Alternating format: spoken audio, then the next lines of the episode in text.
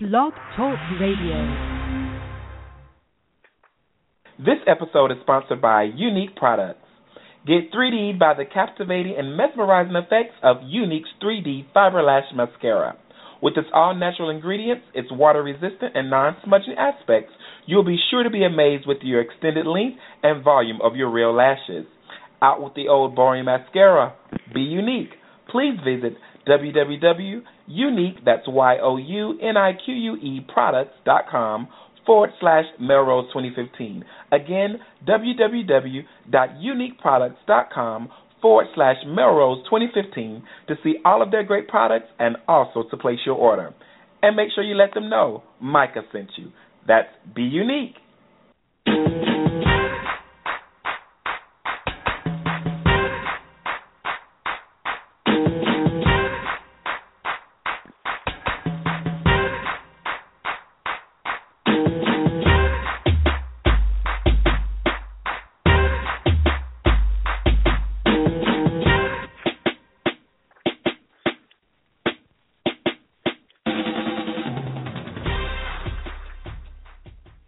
Welcome, welcome, welcome. Welcome back to the Talk with Micah and Friends. And yes, it is me, Micah. I am so glad that you all have decided to join me and my special guest on tonight for episode show number 38, Centered in the Spotlight. Remember, if you like to subscribe and follow the show, you have various options. I first would like for everyone listening that haven't done so already to go and follow us on Facebook. You would simply search the Talk W slash Micah and Friends and click the like button. Again, the Talk with Micah and Friends, and click the like button. You also have Blog Talk Radio, the site where we make all the magic happen. All 38 episodes of Season 1 and Season 2 are now readily available once you follow us at blogtalkradio.com forward slash The Talk with Micah. Again, that is blogtalkradio.com forward slash The Talk with Micah. And let's not forget iTunes. If you have iTunes on your computer, be sure to subscribe to the show within the iTunes library by searching The Talk with Micah and Friends. And remember, you can do the very same on your iPhones by clicking on the Purple Podcast app on your smartphone device. Subscriptions are totally free. www.hipcast.com. Again, www.hipcast.com is the last and final option of where you can search and listen to the show by searching the show's name within the podcast directory at the top. Now, here at the Talk with Micah and Friends, we are all about support, branding, marketing, and advertisement. So if you have an event, a project, or a business that you would like for us to have advertised on the show or on future shows, please email us at thetalkwithmicah at gmail.com so we can make sure to provide you with your available options in order to get everything advertised on our show. I mean, who doesn't want their business, event, or project advertised to over 50,000 listeners each month? You can make money, I can make money the world be such a better place, right? well, before we get into the meat of today's show, let's hear a few words from our sponsors, and then we'll be right back with Kendoll Brinkley Brown and Craig, the writer Stewart, centered in the spotlight.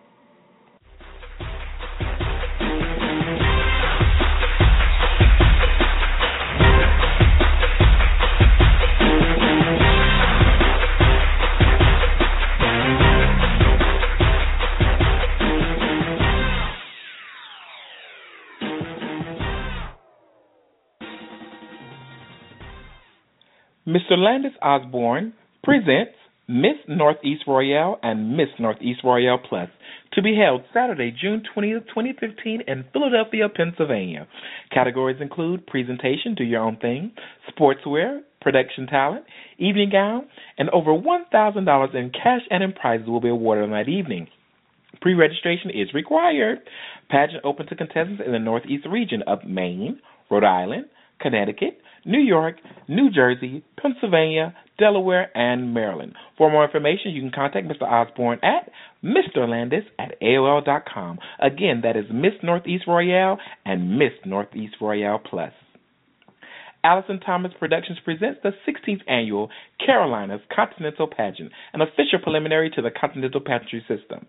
It's four pageants in one night, plus elite Mr. and Miss, to be held Monday, February 16th, 2015 at 7 p.m. at the Jazz Club at the Deauville Beach Resort in Miami, Florida. Contestant categories are presentation, evening wear with question and answer, talent, and swimwear. Prize package includes cash prize, entry fee to the national pageant, round trip transportation to Chicago, Illinois, and hotel accommodations in Chicago, Illinois for the national competition, valued at over $1,500. Again, Allison Thomas Productions presents Carolina's Continental Pageant, an official preliminary to the Miss, Mr., Elite, and Plus competition in Chicago, Illinois. Sovereign Production presents Florida Entertainer of the Year to be held March 29, 2015 in Tampa, Florida at the Honey Pot honoring Trinity Taylor, the reigning Miss Florida EOI and National EOI 2014, featuring performance by Tasha Long, Deranged, Nina West, Bianca Nicole, Aurora, Aurora Sexton, and Tiffany McCray. Audience cover charge $15. Contestant entry fee $100. Over $6,000 in cash and in prizes. Again, over $6,000 in cash and in prizes. Registration will be held at 12 to 3 p.m. at the Honey Pot. Doors open up at 6 p.m. For more information, please contact Josh Maywalt or Chrissy Guy. All right? Again, that is Florida Entertainer of the Year. Think for a minute what a difference you can make. Our democracy only works if everyone participates. So we have a choice be a part of the problem or a part of the solution. So if you want to stay home on election day, don't you complain if things don't go your way. Your vote might have made the difference. Really. A message from VEME. Don't be left behind. Vote. For more information, go to www.eac.gov. Let me tell you who to blame. Blame the boy lying at your feet his body oozing life through the hole in his stomach where the bullet tore him apart. Blame him for challenging you, for not looking away, and for not backing down when you pulled out the gun. Blame your mother for bringing you into this world when she was but a kid herself, and for dragging you up, not bringing you up. Blame society for not giving you hope. Blame your father for not being there, the man who looked after himself instead of looking after you. Blame the gun in your hand for making you a target, for making you more likely to be picked on. Blame the dead boy, blame your mother, blame society, blame your father, blame the gun, blame anyone but yourself for not being strong enough to put down the gun, to break the cycle. Well, welcome back to the Talk with Micah and Friends. And yes, I am back. It's me, Micah. And if you've just joined us, you've actually joined us at the best possible time. Here at the Talk with Micah, we are all about showcasing new talent and those of the LGBTQ community who stop at nothing to make their dreams become their reality. It's very important to know that as a community, we are powerful in numbers, so we must support. If it starts at home, I truly believe that we have the ability to produce mass numbers in sales, productivity, and overall visibility if we support. Our very first guest I've known for at least 10 years and he's been truly a he's been truly a talented young man who pushed through each and every adversity to allow his light to shine. When I heard he was producing the EP, his first solo project, I just actually had to have him on the show and allow him to play his new single. So, without further ado, I want to go ahead and welcome to the show Mr. Kendoll Brinkley Brown. Welcome to the show, Kendoll. Hey, what's going on, Micah? nothing much, nothing much. How are you? I'm great.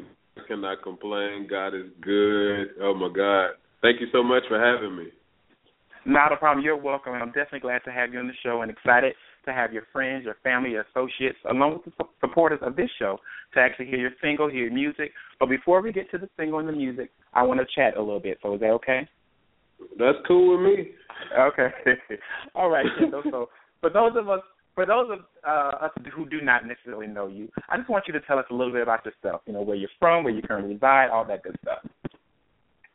Okay, well, I'll start with where I'm from. Um, I am from a very small town outside of Jacksonville, Florida. Um, the name is Palatka, Florida. I'm representing for Blimp every day, all day. I've been in Atlanta okay. now for about ten years. Um, but you know, people say, "Oh, you're from Atlanta now." No, I'm from Palatka. I'm from Palatka, Florida. I'm a country boy. Um, with me, what you see is what you get. I've always been the type to just kind of live my life and do what I ultimately want to do. You know, Um, mm-hmm. I can honestly say that I've lived life, I've experienced life, and everything that I've gone through is what has cultivated me to be the person that I am today. So I thank God for the obstacles. I thank God for the good times. I thank God for everything that I've been through, everything that I've seen, mm-hmm. the people that I've encountered, and you know, I'm just happy to be in the place that I am today. You know, and I give God the glory for it. So that's just a little bit about who of, of who I am. You know how I okay. think at least. right, your own perception, right? no, I, I think that I, I think it's um it's very well said, and, and it's definitely true having known you over the years. Um, thinking back to your early childhood, uh, Kendoll, what was your first experience with music for the first time like, and what song do you remember most as a child?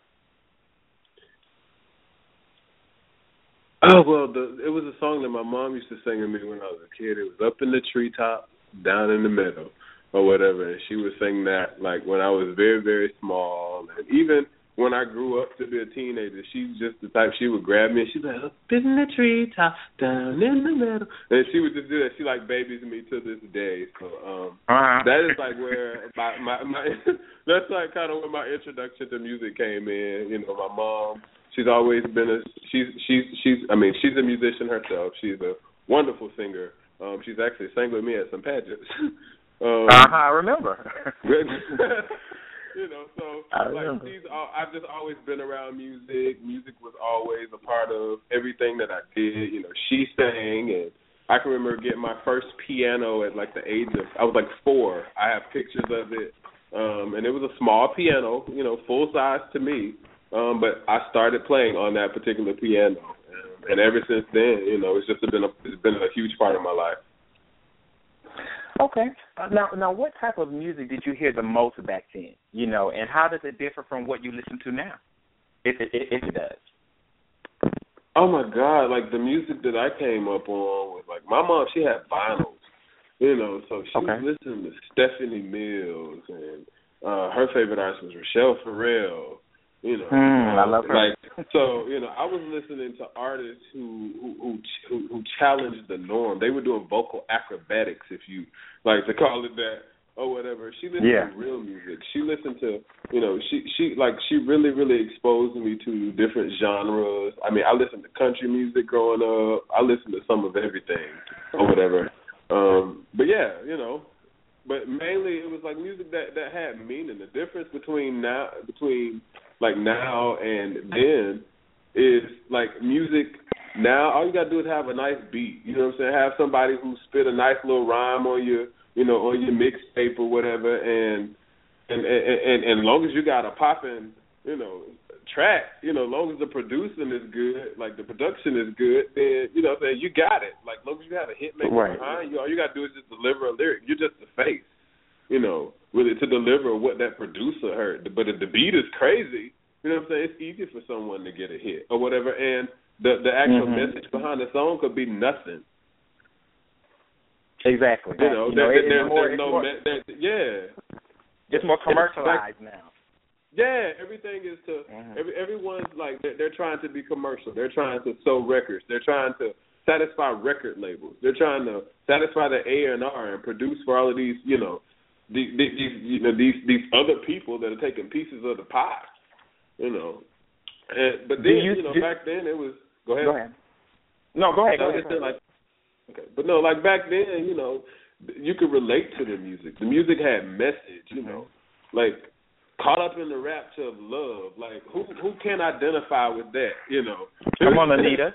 yeah, you know that's one of I have all of her albums. I listen to her daily, but you know, that's the type of that feels good music. You know, that music that you know there there there, there was always something. No matter what you were going through, no matter what you were dealing with in life, there was a song that you could identify that would express how you were feeling at that particular time back in the day. We don't have that anymore. Right.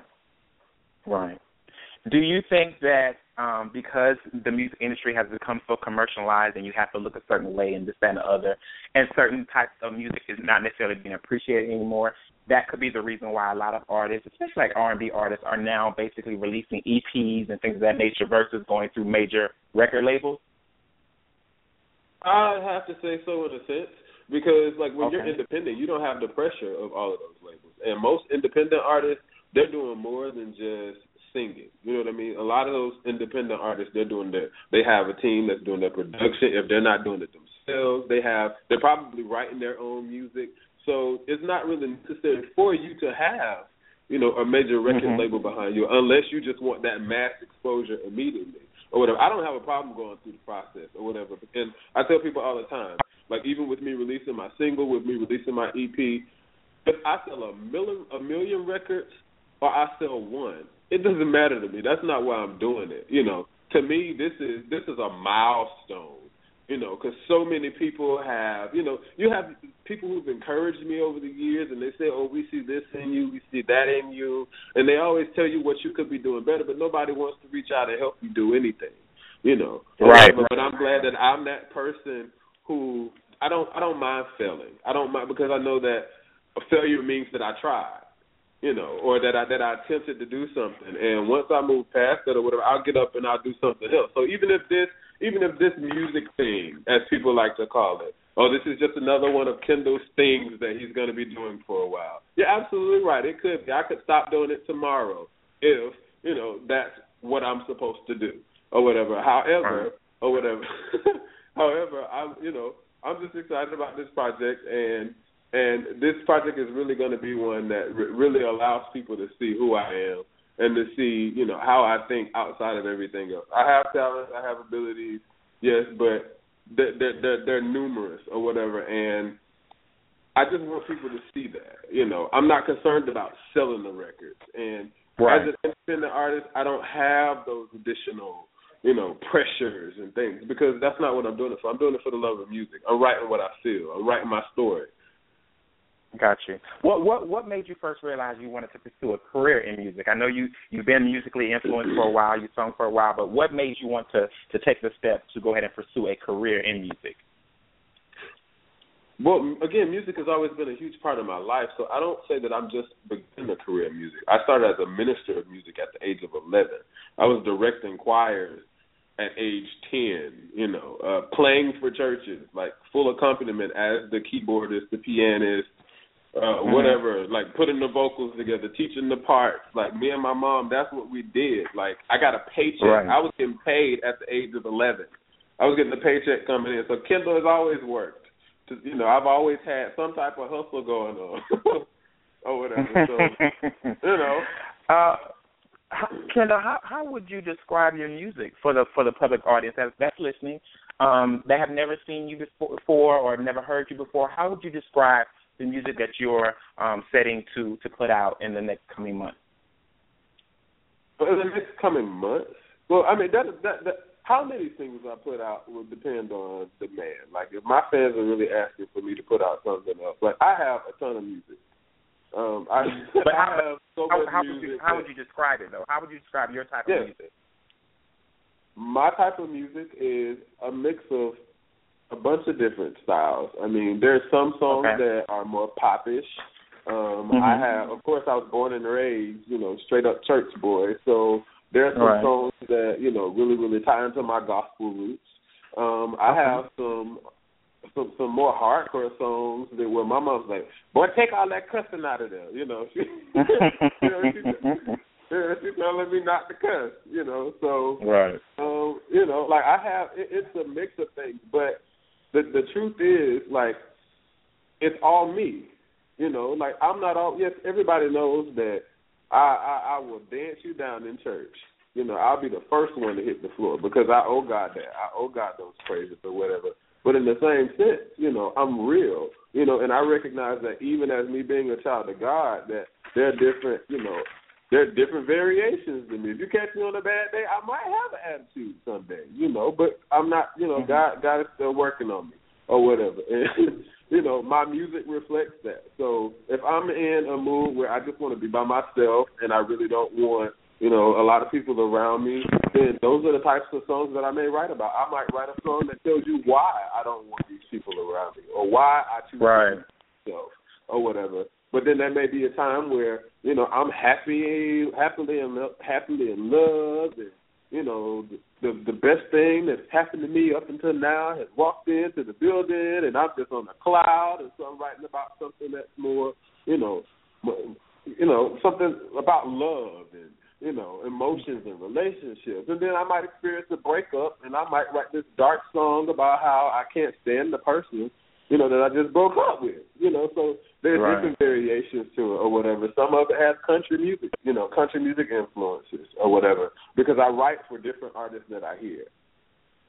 Gotcha. So, you know, And it, it, it and it seems like um, just based upon what you what you stated as far as you know wh- how would you describe your music and things of that nature, it looks as though that um, your music will kind of gravitate. You know, everybody some, somebody will to take something from your music. Somebody you know that that may like the popish or the church or the inspirational or or you- like you Right. the country whatever it can be. It, it, it's uh, an EP. It sounds like it will be anybody, everybody sort of thing. That's that's what I'm getting from. That's what I'm getting from it, and which is really good. I think that's that's what um that's what's needed. But I'm also like I just um when I was watching the Miss Universe pageant, I was watching the day late, but I, I watched Nick Jonas.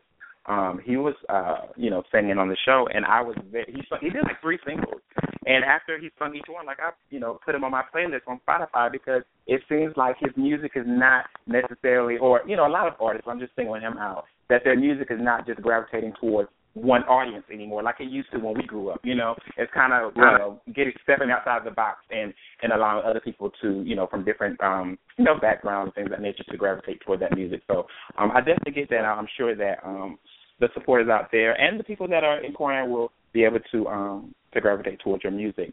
Um, question: um, Where would you like to see yourself within the next five years as an artist, and what are your long term career goals?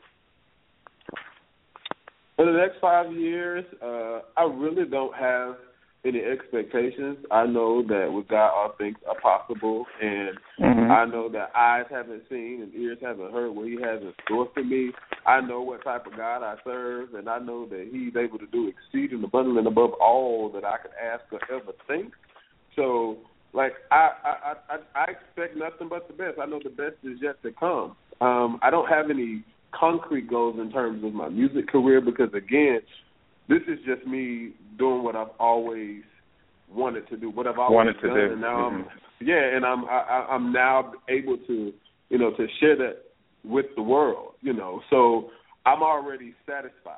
I'm already you know I already have my Okay. gratification out of this because I reached this success, and then to top it off, like every aspect of my EP, every aspect of everything that I'm presenting to you all um, was done by me. Everything, everything, literally. Like I arranged Which is the good. tracks. I, Mhm. I, I, I, I did. I, I sang the background vocals. I did the lead. The only thing that I did not do was push the record button. And you know, you know what I'm saying. So I mean, Okay. and all, and every, everything that I, every dime that I had to pay on it, the advertising, every promotional item that I had to produce, I produced them. Mhm. You know, I, I but but I bear the expense of everything. So this is the like the, the fact that I did this, especially having gone through everything that I've gone through. When I've seen so many of my friends fall off, you know, I've I, like I, I've lost friends. You know, since I came out. You know, Right. people who I was close to have passed away. They're gone. Mhm. But the fact that I'm still here and I can still, you know, accomplish my goals and do things that some people said that I would never do. Okay. Well, thank you so very much. Now, uh, I want to go ahead and uh, play for the listening audience your new single um, that will debut on February 5th, correct? February 5th, that's my 32nd birthday. All right, all right. Um, well, happy early birthday. Thank you, thank you. So, what, I'll do is, just in case I forget, but uh, so what I'm going to go ahead and do is I'm going to go ahead and allow you to introduce the single and give the audience a brief explanation, you know, as to what the song is about. And once you do that, you know, I play it for the audience. Audience, after we play the single, I will open up the lines if there's anyone out there that would like to, you know, give their reviews on the song. Um, tonight, feel free if you want to just comment, ask him a question, um, ask him all the questions. That's more than, um, you know, more than fair. I, I will allow that. And what you need to do, though, you will need to press one if you do have a comment or a question for um, for Kendoll. So um, I'm going to go ahead and pass the buck over to you, and then um, once you go ahead and introduce it, I'll go ahead and play. Okay. Oh wow, this is about to happen. Um, okay, this is a little overwhelming, but thank you, thank you again, Mike. I really, really appreciate this. oh, you're welcome. Not a problem. Okay. Ooh, they better not read me. Okay. Well, no, but anyways, uh, this song, uh, any person that has ever been in a relationship where you just knew this person was not good for you, you know, you but it was just something about that person, like that just had you just keep going back to them. I mean, it could have been, a, you know, you know, imagination can go, and it could have been a number of things that would keep you going back. But it was just something about this particular person. They were all types of crazy, you know. Mm-hmm. But you just kept going back to them. That is the premise behind the song. This is a relationship that I actually lived. I'm not telling you who it is, so don't call in asking me. Um, but okay. but but the name of the song is called Why. Um, why do you mm-hmm. keep going back? Why do you keep dealing with the stuff you're dealing with? Why do you put up with stuff that you know you don't want to put up with, or whatever? But you know, it's just something about them. You just can't let them go. So that's what the song is about. So I hope you all enjoy. Please, please, please give me your feedback. Let me know what you truly think. Um, here it is. Okay. All right. We're playing Why by Kendoll Brinkley Brown. Hold on for me.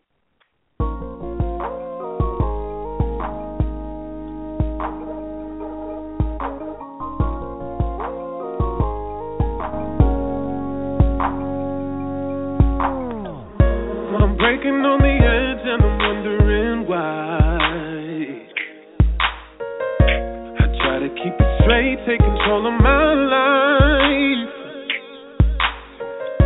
I can only be perfect sometimes. I don't always get it right.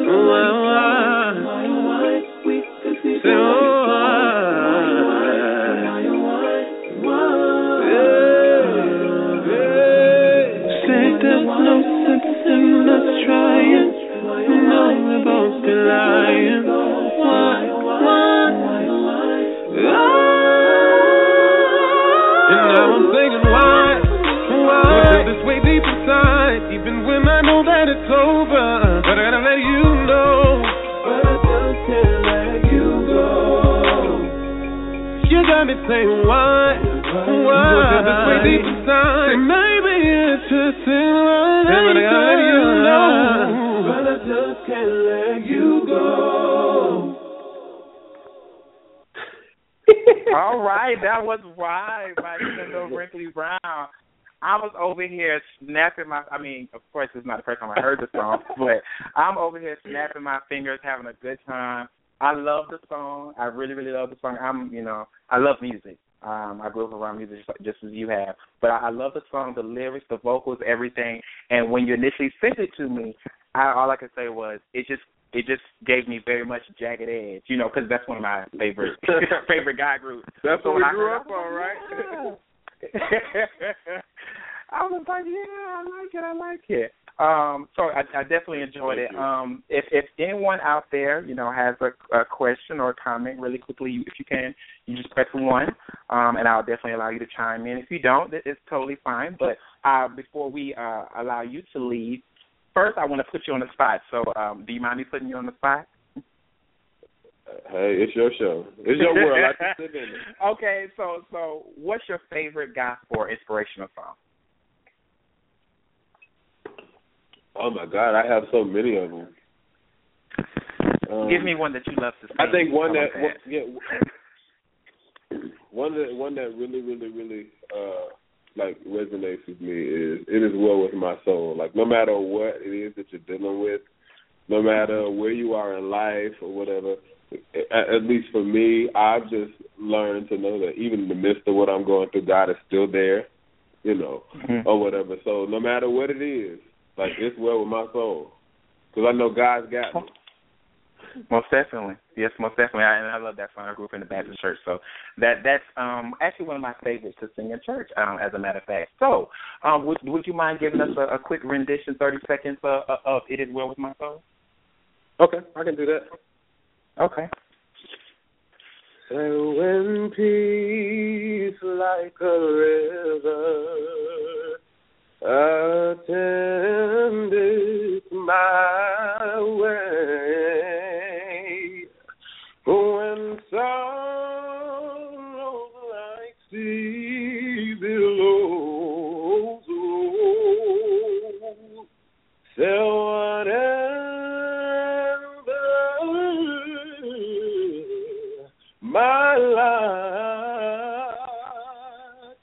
thou hast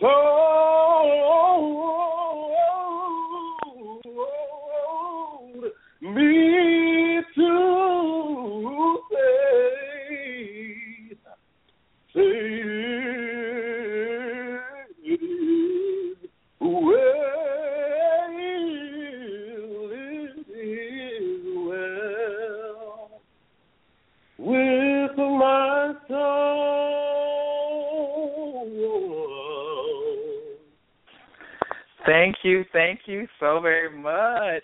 You almost teared up over here. almost teared up. Thanks. So, so, so everybody, you know, I want to put you on the spot, let people know that you can really, really sing. Oh Okay. no, that's not Really, problem, really baby. No problem at all. Um, now, uh, before I let you go, I do have two more things, and, and I'll be done with you. Number one, where can the listening audience purchase your new single when it debuts on February 5th? Uh, they'll be able to purchase directly through my website. Uh, I'll just tell you this way. Um, uh, CD Baby, um, it will be on their site. It will be on my website, as well as iTunes, uh, Amazon. Um, it will be streamed on Pandora. It will be streamed on Spotify. Um, Mm, okay. even on YouTube, guys, what you don't realize is when you use um, artist music, um, if you play, if you add it to a video clip, um, and you play it Mhm. online, um, they allow us to monetize uh, these things, so we can actually make money just from you playing the music on on YouTube. So it's not really a lot that you have to do to support us, you know, and, and, and to help us out as artists. But yeah, you can even just through playing it on YouTube, just just go into the clip and repeatedly playing it. However, even if you're not in the room, just play it. Mhm, okay. But it'll be on there as well. Now with iTunes um, and Amazon, we get paid quarterly. I know, Okay. of course, it would be great for me to chart on iTunes and for me to get crazy sales, but that's not really, really a huge thing. The honest to God truth is, every dime that I get from this, I'm just putting it back into producing and, and pushing more music or whatever. You know, this is basically fueling the engine or whatever uh, Okay. for me to be able to just keep bringing you all music. So, um, CD Baby uh, directly through my website. Um, February fifth, those come directly to me immediately. I don't have to wait each till the end of the quarter to actually receive those revenues. Um, So, um, you, but you can purchase them any of those places. Okay, and your website? Uh, is KendollBrinkleyBrown.com. It's you, you can okay. find me at KendollBrinkleyBrown.com, KendollMix.com, um, Kendoll Mix on all the social media, um, or you can just search Kendoll Brinkley Brown. Okay, thank you so very much. And last, just for fun, I would like you to fill in the blank. Okay, so I just want you to fill in okay. fill in the blanks no. to this particular you know, to these sentences. Okay. oh, it's not bad, not bad at all. Okay. Um, so you ready? Mhm. Okay. Without music, I would be voiceless. Music is lethargic. My music makes me feel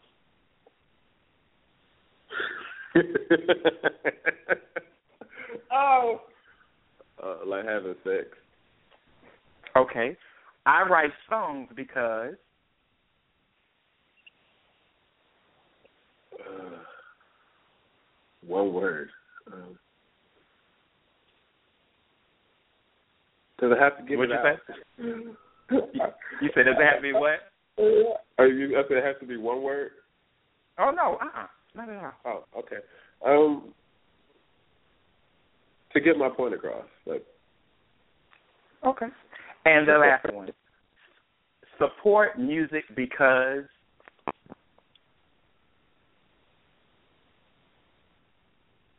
Well, you guys, I guess he didn't want to answer that question.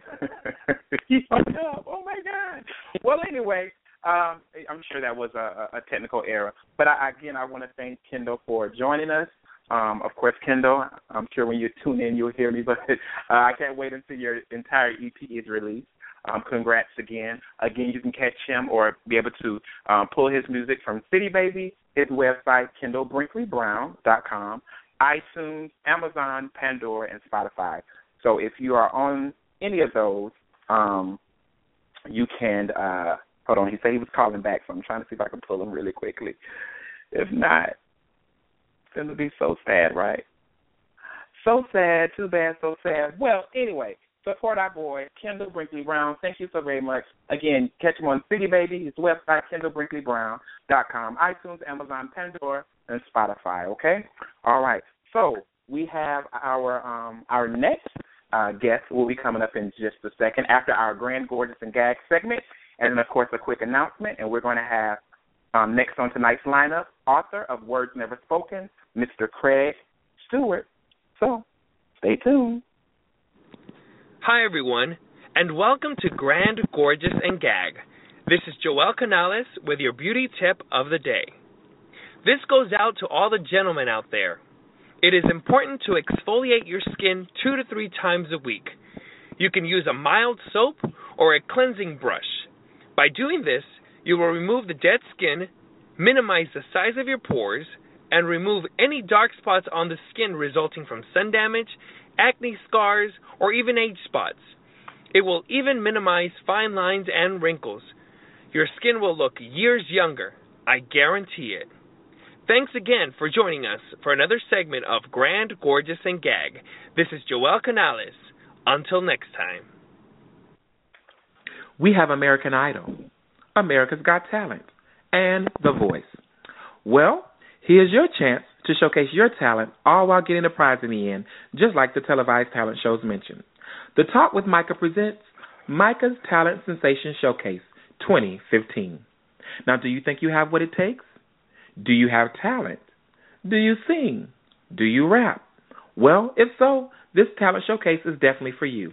Next week, on February 3rd, 2015, the Talk with Micah would like to showcase 15 upcoming artists or groups that would like to enter into this virtual talent show.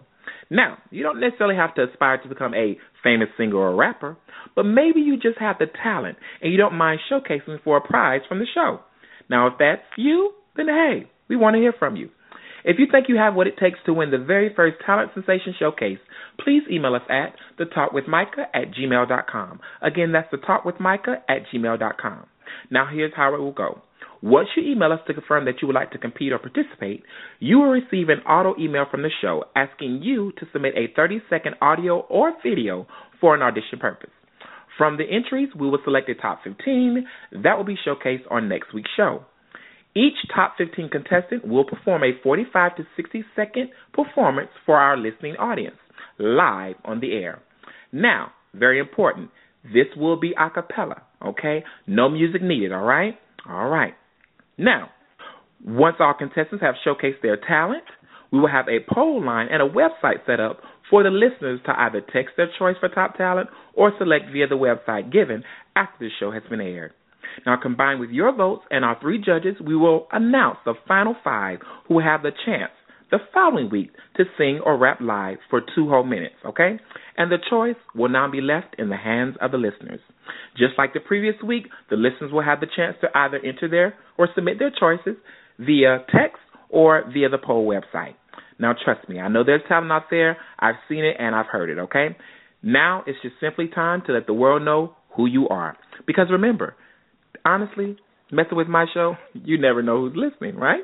So if you want to inquire to be a contestant, please email us at thetalkwithmicah at gmail.com. Again, that's thetalkwithmicah at gmail.com. And also, if you know someone that, you know, you want to recommend, you think should, you know, give it a shot, hey, let them know. Give them the email. Tell them to submit. We'll love to have them, okay? And remember, very important, all entries must be submitted no later than January 31st. That's going to be this Saturday, okay? So please get your entries in as soon as possible. Again, Micah's Talent Sensation Showcase 2015. Who's got talent? Are you ready? Craig Stewart is one of America's most gifted writers. Uh, his work debuted on stage in Atlanta with A Day in the Life, wowing sold out audiences and critics alike. Stewart returned with, with his highly anticipated memoir, Words Never Spoken. Now, Words Never Spoken details his journey as a songwriter, an entrepreneur, a playwright, and self discovery as a gay black man living in Atlanta, Georgia. Stewart writes candidly about his private conversations with media mogul Tyler Perry. Uh, Stewart also pulls us through the rise and the fall of his musical relationship with Grammy Award winning recording artist Brandy Norwood. And Stewart's story is as clean and crisp as the early works of the late Elin Harris, one of my favorite writers, actually. So, let's welcome to the show author of Words Never Spoken, a memoir, Mr. Craig Stewart. Welcome to the show, sir. Thank you, Micah. How are you? I'm wonderful. What about you? I'm great. I can't complain. Thank you for having me.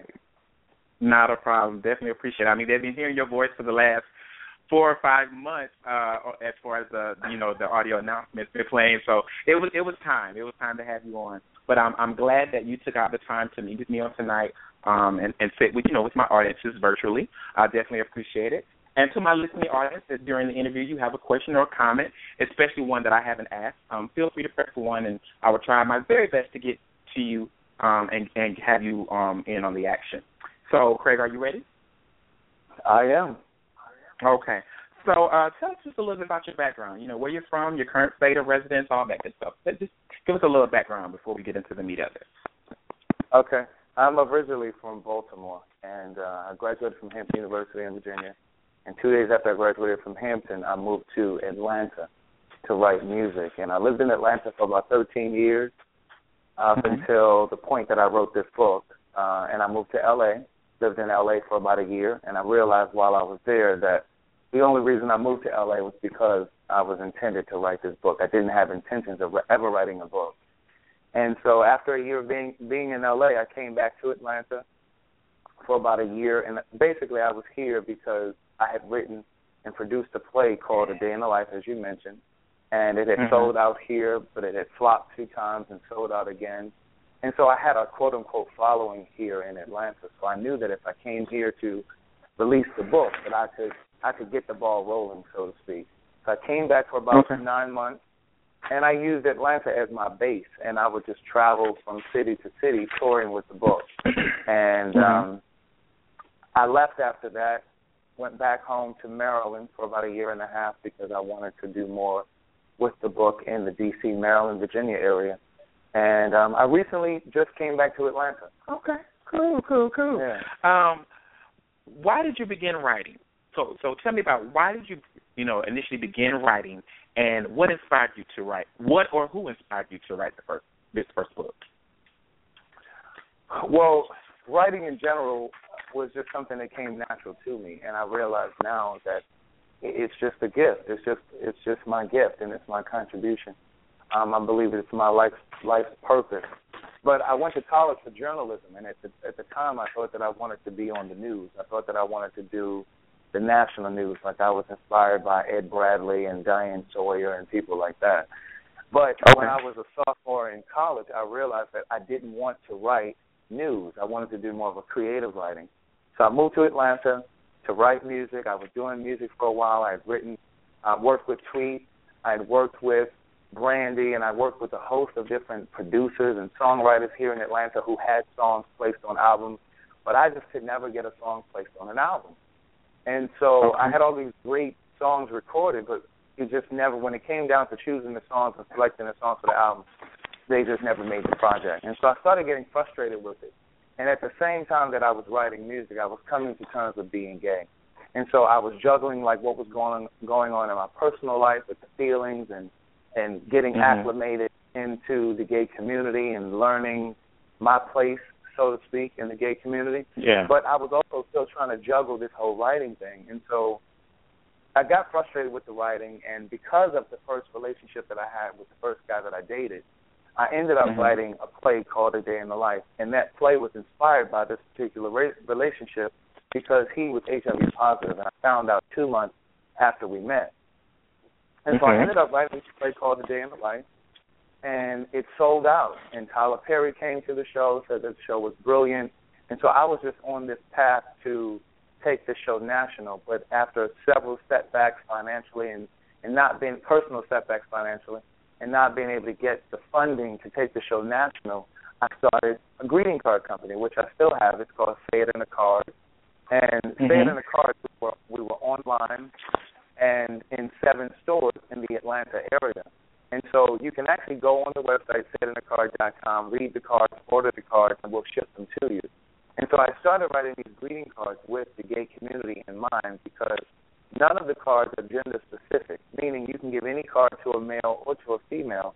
Because when I was looking for cards for people in my life that I cared about, they were always from a male to a female or female to a male. You know, and right, with exactly. the same relationship, it just didn't fit. And so we have breakup cards, trouble relationship cards, sympathy cards, you name it, we have it. And so mm-hmm. I started focusing on the greeting card business.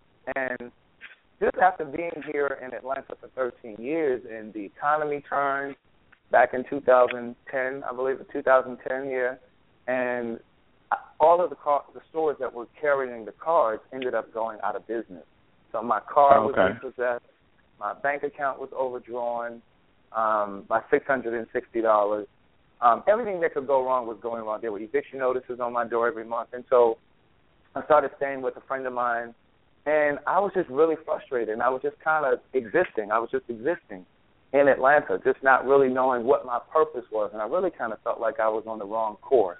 I was starting to mm-hmm. think that perhaps I wasn't supposed to be a writer, and I wasn't as great a writer as I thought because none of the things that I had focused on was was panning out. And so, right, right. in the book, I talk about how there was a whisper. I got this whisper because I believe that this writing this book was really a spiritual thing for me um, because I got this whisper to move to LA and I ignored it. And about three months later, I got the same whisper again that I needed to move to LA. And so three months after that, I ended up moving to LA in 2011. And two months after I was in LA, I started writing this book, and I've been touring ever since 2012 with the book. And I realized that all of the things that went wrong in Atlanta financially for me, like the car being repossessed, the the mm-hmm. bank account, everything.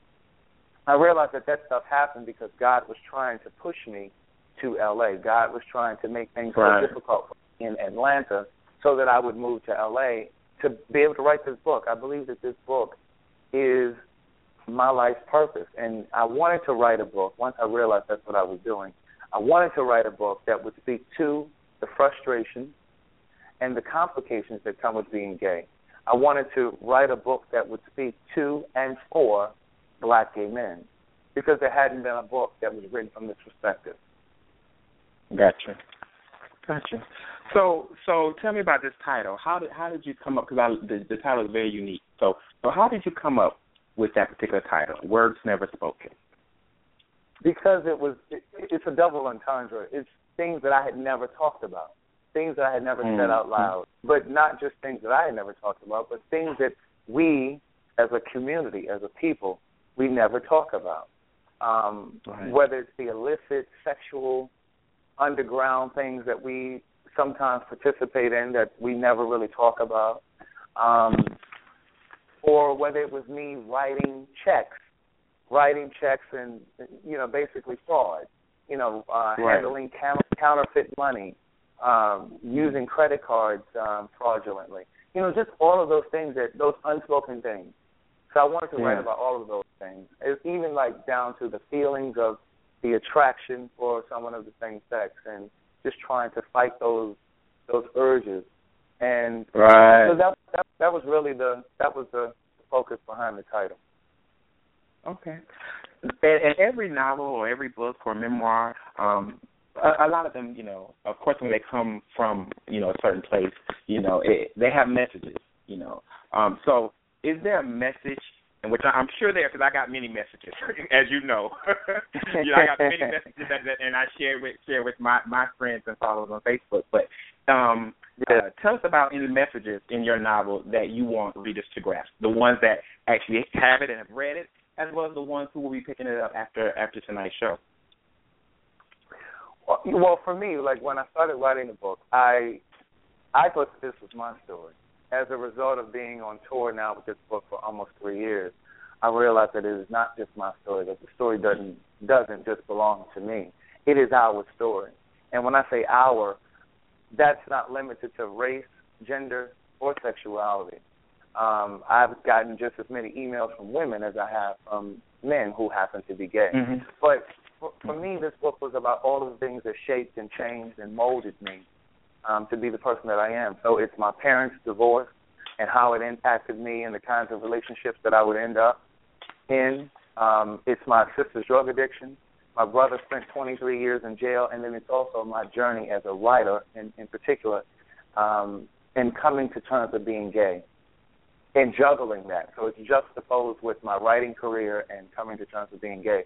So for me, the theme is the dominant theme for me is live mm-hmm. live your life without apology. You know, so many gay men, yes.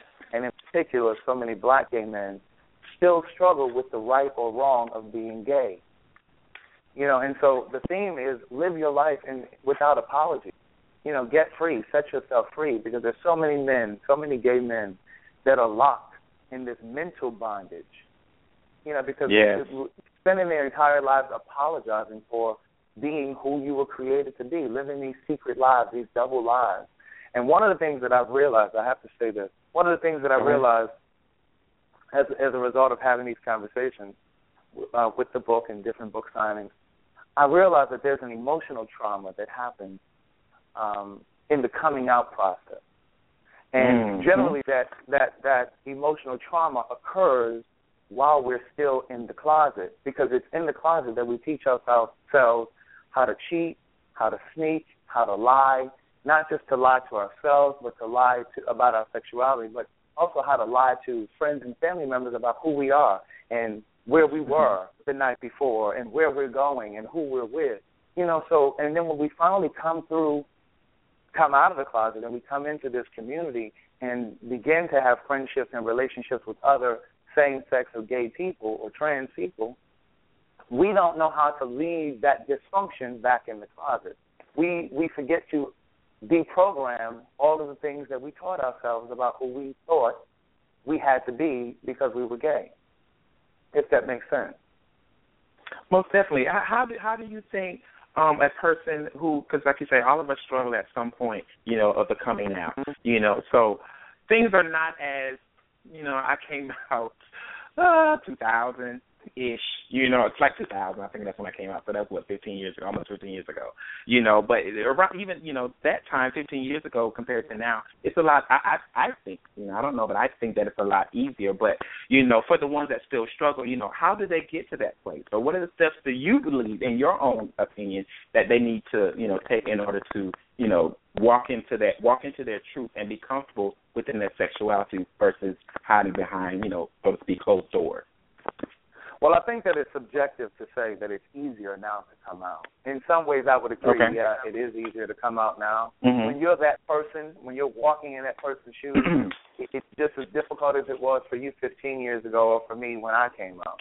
Um, Okay. because, because it is definitely subjective. I think it's relative. But I think that the key to getting free is understanding and knowing that you can pray every day. For me, anyway, I realized that I could pray every day for the rest of my life to wake up one day as a white person because seemingly in this country, white men have it easier. And I don't mean gay white men, I just mean white men, period. I mean, period. Have it Mhm. easier in this country, right? But that's never going to happen, and it doesn't mean that prayer isn't doesn't work. It just means that you have to adjust to the life that you were given. Given, and my sexuality is just as indigenous to me as my skin color, my hair color, my eye color.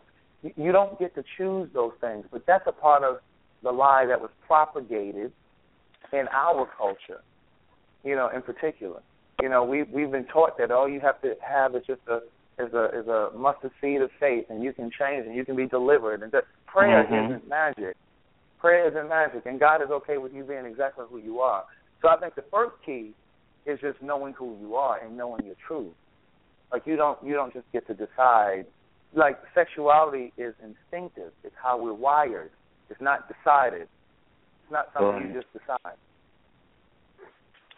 I truly believe that. What what what is your response to?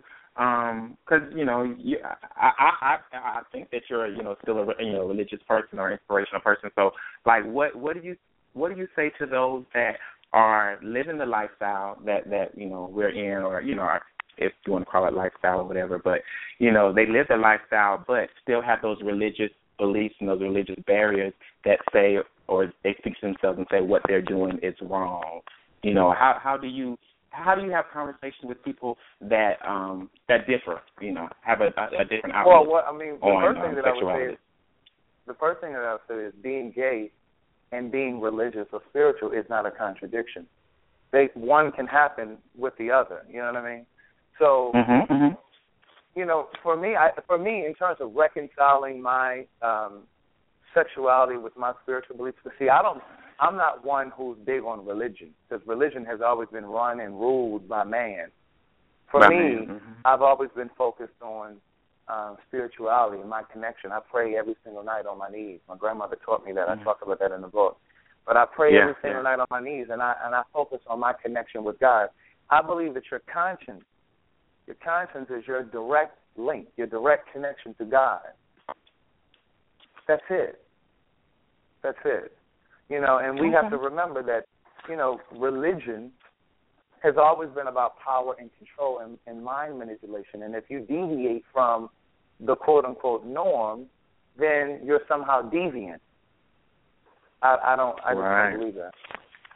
I don't Right, believe that. and I, I I think even for me, Craig, um, you know, I, I went to I, I we spoke about it uh, earlier in the week or last week or whatever. But you know, I when I was reading your finishing up your book or whatever, um, I was like, oh, you went to New Beginning, and I was like, you know, I, I went there for 2003 to like 2000. I would say what year was that? Maybe 2003 to 2010, and then I joined Changing the Mhm. Generation, and then I was there until I moved up in the DMV area. But I noticed that I started to, having grown up in the church, you know, and really believe, you know, believe, you know, mostly everything that, you know, I'm in a little Baptist church in in uh, Conway, South Carolina. But uh, and then when I, I went to Atlanta, and then I experienced, you know, um, New Beginning and Changing Generation. And then I just, you know, I started kind of toggling back and forth and kind of um having conflicting things and you know uh, about sexuality and religion and, and all of that good stuff and like you said you know you're sitting in church and then you know the the subject comes up. You know sometimes the homosexual you know homosexuality comes up and it's just like ah i don't want to you know i don't want to have to sit in church and then eyes are on me or the conversations about who i am you know so to speak. So how now you know at 33 i kind of i tend to go to the spiritual. You know, the spirituality for me is important. So it's not about sitting in a church. I don't have anything against churches or whatever, but it's more about having a spiritual connection and just having a relationship, you know, with the Father. You know what I'm saying? Um and, and, and I think that a lot of um gay well people that I grew up with over the I you lived in Atlanta for 13 I lived in Atlanta for 12 and um you know that's a lot of a lot of us struggled with that for for a while you right. know just the church versus the gay and the religion and all that kind of stuff so but I, I thought that your book and when you spoke about that it just was like it was it was an eye opener for me and it made me feel like okay I'm not wrong you know, even though this this this this is my roots, those are my roots. Growing up in church and always being there every Sunday, you know, been a usher oh, that's great, you know. But I just it was kind of like a reaffirming for me, you know, that it was okay right. just to be spiritual and just have my relationship with Him. It, so, and, you know, um, one of the dysfunction one of the dysfunctions of the church is that it teaches that there's only one way, and if it deviates from that one way, that it's wrong. It, it, it's wrong. So, mm-hmm. and it's, it's, it's that very reason that we have some men who are suicidal, that are uh-huh. moving uh-huh. throughout this community depressed. Um, it's the reason that some men marry women. It's the reason, mm-hmm. you know, some little boy is afraid to tell his mommy or daddy that he's gay. You know what I mean? And and there's this whole quote unquote phenomena of the DL man or the closeted man or whatever it is because we haven't we haven't created a space a society where we allow these men to, to live and stand in their truth. I don't mm-hmm. believe that every single man that's gotten married to a woman did it with the intention of deceiving her. Some right. of them, yes. There's a crop of men who did just for the sake of deceiving. But I believe that there's a crop of men who got married or are in relationships with women right now who know that they're gay, but they're doing that because they believe that's the only way that they can that they that they can exist. They believe that mm-hmm. that it is wrong to be gay. You understand? So it's it's just, it's such a complicated thing, and that's why I wanted to write this book. Again, was, I can't even say that I wanted to write this book. I believe I was called to write this book because I never even dreamed of writing a book. And I believe that the reason that this book has been moving from small cities in the U.S. like Rome, Georgia, and Savannah, all the way down to South Africa and the UK and keep in mind, I do not have a publicist. I don't have a publicist, and I don't have a major publishing company behind me. I self-publish, but I believe that this book is moving, and it has become a movement. And since the beginning, I've said that this is more than a book; that it's a movement. I believe that yes, it's yes. moving in the way that it is because I was obedient, and I, I sold everything of value that I had when I was living in Atlanta back in 2011. I sold everything of value and I moved to LA just because of an instinct, just because of mm-hmm. an instinct. And it wasn't until I got there and got settled into LA that I sat down to the computer. And at the time, I, I was borrowing somebody's computer. I was writing my thoughts on somebody else's computer, and I would email it to myself at the end of the night. And then I saved up and got a computer, and I ended up writing this book. And when I first started writing it, I thought that I was only writing about the 13 years of living in Atlanta, but I realized that it was so much bigger than that. But one of the other things that I oh, would say too is this book is some of the relationships that I had here in Atlanta. Um, it's, it's some of the mistakes that I made because I think that Atlanta is a perfect example of a city full of tens looking for an eleven. And what I mean is we have so yes. many great guys that are that are relationship material and relationship ready, but we lose focus. We lose focus. Mm-hmm. We have a great thing, and because we live in this city that's that's that's uh, there's an influx of beautiful men and everybody's working out, we think that, mm-hmm. that we're missing out on something. We think we're missing out on something. We're in search for something that isn't there, something that's unrealistic. We're looking for perfection. So I write about some of the relationships that I had here in Atlanta, some of the mistakes that I made in some of those relationships. Um, so I hope that some guy will pick this book up and see through the mistakes, the errors of my ways, and be better because mm-hmm. of it. Mm-hmm. Because for right. me, success is about living your life in such a way that somebody else breathes easier. Most definitely, most definitely, and, and and that book that book is definitely a teacher, and um I know as I was reading it because I, I got it back what I think it was October ish, and I started reading. I was like, oh, mm-hmm. this book is good. But what I would do, I would read it at work, you know, between my little breaks or whenever I wasn't doing anything, and then I would put it down. And normally I don't do that, but I was just, you know, I would I would say, well, you know what, let me do it in moderation because I want to be really warm and ready for, you know, when we do this interview because we say we we would end up doing it. But um as I got toward the end, I, I say maybe the last uh, 150 pages or whatever, like I just mm-hmm. was like, this is, you know, there's you know, there are a few things that aren't me, but for the most part, mm-hmm. this is I, I I've been in this. This this was me.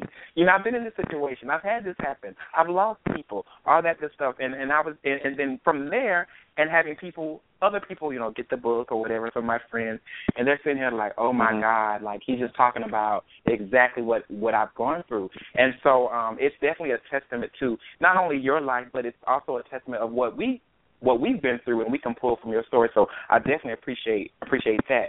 I want to ask you about this. In the book, you spoke about your you meeting Tyler Perry. You know, Tyler Perry coming to um, see your play, A Day in the Life. Um, him coming to support the stage play, and um, and then and then running into Brandy. I believe it was at a, a nail shop or a salon or, or one of the places. It was and a, it was a hair salon and spa here. Yeah. Okay, and flying out to LA to attempt to write for her new album at the time. Um, while with both mm-hmm. experiences, both celebs are still relevant today. Um, what's your relationship with the both of them now? Well, I actually have not spoken to Tyler since um, he came to the show. Well, actually, I've spoken to him since the show. In the book, I talk mm-hmm. about how after he came to my show, um, he called mm-hmm. the show brilliant. He gave me a thousand dollars and then two months after that, there was an eviction notice on my door, and I was calling him to follow up on a previous conversation that we had about taking my show national. He was supposed to put me in touch. Well, he said that he would put me in touch with a promoter to take the show national. So this was back in 2002. So this mm-hmm. was 13 years ago. And so um, when I called him, it was on that phone call that he told me he would not put me in touch with a promoter because in A Day in the Life, he says I say that it's okay to be gay. And uh-huh. he didn't feel like he could support that. And so we ended up having this 45 minute conversation. I, and I go into it in the book. I won't tell you all of it, but right. um, at the, after that time, he would give me tickets to all of his shows. I had never seen a Tyler Perry play at that time, and so he would give me tickets okay. to his shows, and I would I would call him. And I realized that every time a show came, and I was calling and getting these tickets, that I was really only going because I thought he would at some point take me under his wing and show me the ropes. But he wasn't going to do that. And one of the things, one of the other themes, you asked me about the themes in the book. One of the other mm-hmm. themes that I try to bring out in the book is that you are enough. There is no one that you need to do anything that you're trying to do. You know, because you alone are enough. And at the time, I didn't realize it, but my confidence just hadn't caught up with my talent. You understand? So everything right, yeah, yeah. I was doing then, but I just didn't believe in enough in myself. I thought that I needed a gatekeeper to open the door for me. Same case exactly. with Brandy. When I met Brandy, uh-huh. I was going into the salon and spa. My greeting cards were in this uh, salon and spa here, and she actually was in the chair getting her hair done by a guy that I know. And so I stopped and we would talk. I was talking to him and somebody else. And so we started talking, and she and I ended up meeting that way. That was initially how we met. And then several months later, we found ourselves at a wedding. This whole story is in the uh-huh. book. We found ourselves right. at a wedding, and we mm-hmm. connected at the reception. We exchanged. I got her number, and then we became friends. And at the time, she was dating Quentin Parker. That's the, the basketball player she was engaged to. Uh-huh, and uh, so that was during the time of her life that I was present, and we talked every single day. And she was going through this breakup. I had just gone through a breakup, so that was one of the the common grounds that we had. And so if the songs that I had written with or for her had been on the album, it would have been on that on that uh the Human album. Because okay. shortly after our interaction was when she had the car crash and that was the last time that I had really spoken to her. I sent her a text to tell her that I was praying for her. But at that point I just felt like the relationship, the quote unquote friendship was one sided. And for uh-huh. me, it was about getting back to me. So I deleted her cell phone number. So I, I no longer have her number. So I haven't talked to her uh, in years. So that was the last okay. time that I actually spoke to her. All right, It's interesting. Uh, what what motivates you, Craig? What what what truly motivates you each and every day, or? you know, for me, um, I write about the, the experiences, my personal experiences, but I also write, write about the experiences of um, friends and people that I know and I love. Mm-hmm. But underneath all of it, I try to write things that will reach, that will teach, that will heal, and in particular, um, I, I believe that there's a there's a special part of my work that is for Black gay men. Um, okay. Because we, we we really need a voice, and I'm not at all yes, saying that I, I I am the only voice, but I know mm-hmm. that we need a voice. We need someone to mm-hmm. really speak to and for us, and uh, be an example. You know, because when I think about the heroes in the black community, I think about the Oprahs and the Magic Johnsons and people like that. But they really had, and, and, and we already know what Oprah's platform is, and Magic Johnson's platforms are. You know, but there really isn't anybody who's really standing up and speaking out for the little black gay boy. For us, that's right. Well, yeah, I, so. I think that you, I, I think you're, I think you're well on your way. Trust me, all the texts in the, in the inboxes I'm getting, um, I, I definitely believe that you're you're well on your way. Um, what do you like to do in your spare time? You know, when you're not touring and or writing or anything of that nature, what do you just like to do in your spare time? I I love to cook. I love to cook. I okay. I love to I love music. So I love concerts. I'm a I'm a movie person. Um, I love traveling. So that's that's pretty much what I love. Uh, fitness. I love fitness. I, I, I work out. So yeah, those are what's the things your, what's, that. What's your favorite dish to cook? To cook or to uh, um, no, to cook. To what, what's your favorite dish to to cook? It would have to be seafood because I'm from Maryland. So some kind of a fish or I'm from Maryland, so you know, and then down here in Atlanta, like you really just don't have uh, the oh, best. tell me about it. or the fresh seafood. Yeah, so like when I go out, like I don't really buy or order seafood when I'm out. When I'm here, Mhm. it's just not. It's just not the same. Yeah, I can I can relate because you know I come I I'm from Myrtle Beach, South Carolina. You know we're right there by the water, seafood restaurants, all you can eat. Cal- we have a Calabash Drive. You know all that good stuff. So when I Right. moved to Atlanta at 19, and I'm looking for the seafood. It's like it was nowhere to be found. So of course when I moved up here um to Maryland in 2013, it was like okay, you know I'm back. You know I I, I, cause I Mm. eat almost every day. Okay, so your favorite dish is seafood. Um, what? Uh, who's your favorite artist? Mm. You know, that's always a tough question for me because I'm such a um I'm such a music person. Like I love music. Like I'll listen to anything from I love Brandy as an artist. Like it was amazing working with her in the studio, like to watch her stack her vocals and just how effortless it was. So I'm a Brandy Mhm. fan. I'm still a Brandy fan. I love Ledisi. I love uh, Coldplay. Um, I love J. Cole. I'm a J. Cole fan. Okay. Um, I, I mean, I, I I just love music. Like I can go from uh, Maroon Five to Lizz Wright, which is like a, a jazz artist. I actually write about Lizz Wright in the book. Yes, yes, yes, yes. Yes. Um, okay, what was the last concert you attended? Because you say you like to attend concerts. So what was the last concert you attended? The last concert I attended was, I think it, was, you know, what? I think it was Frankie Beverly and Maze. It was back in September when Oh, they were here in Atlanta. I was just visiting at Okay. the time. I was in the back here, and um I think that was the last show that I went to. But I'm a Teedra Moses fan. A lot, I'm sure a lot of your listeners know who Teedra Moses. Yeah, is. yeah, I'm Teedra Moses. I think I saw her right before before them. But yeah, I'm I'm a music person. Like I love music. Like that's my thing. Okay, all right. Yeah, I'm gonna have to get back into the concerts, and they have a lot up here, but I'm just sometimes I can be a little lazy, but I'm I'm gonna get back into it. Um, what I want you to do now, uh, if you can, you know, I want you to share a bit of your your work with us. So, um, if I'm if I'm not uh, if I'm not mistaken, you have something prepared um, for us to listen to and for the listeners to listen to to get them, you know, to go and buy that book. them Of course, little bit yeah, you, you know that. I'm always ready. I got something. right. But so I want to read a piece. It's just a small piece from um from Words Never Spoken. It's a chapter called Testing the Waters, and it actually Okay. speaks to a depression that I experienced and the symptoms of that depression. And so I chose Okay. this piece because I think that it really, really will be appropriate for the listening audience. Um, and I remember when I first wrote this part, like it was very difficult for me to write it. Like there were a lot of tears. Um, there was a lot of release.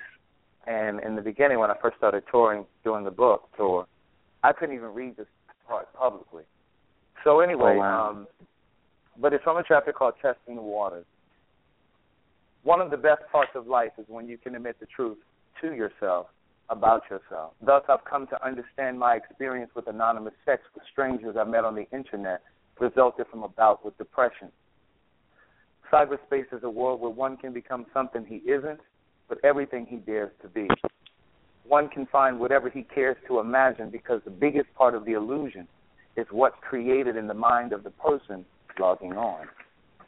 It's the story we create about a total stranger that allows us to be enraptured in conversation for countless hours until we're bold enough to meet. Many of the characters online are there for sex and demand in their profiles that you're naturally masculine. But the sites allow those who are naturally feminine to sound masculine through messages like, What's up?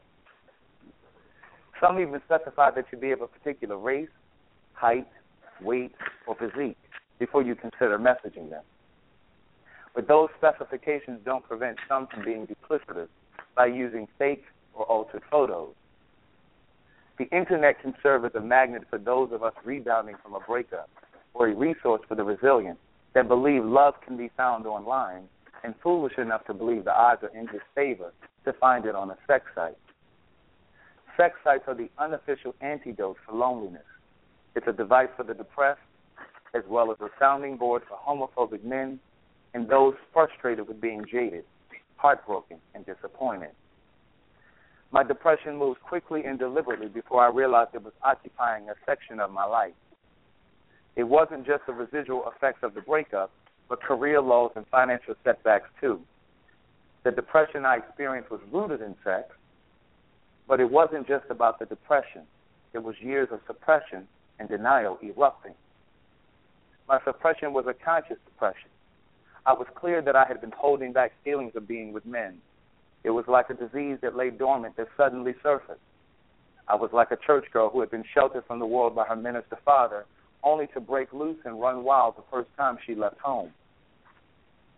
I had multiple screen names to increase my chances of meeting someone attractive.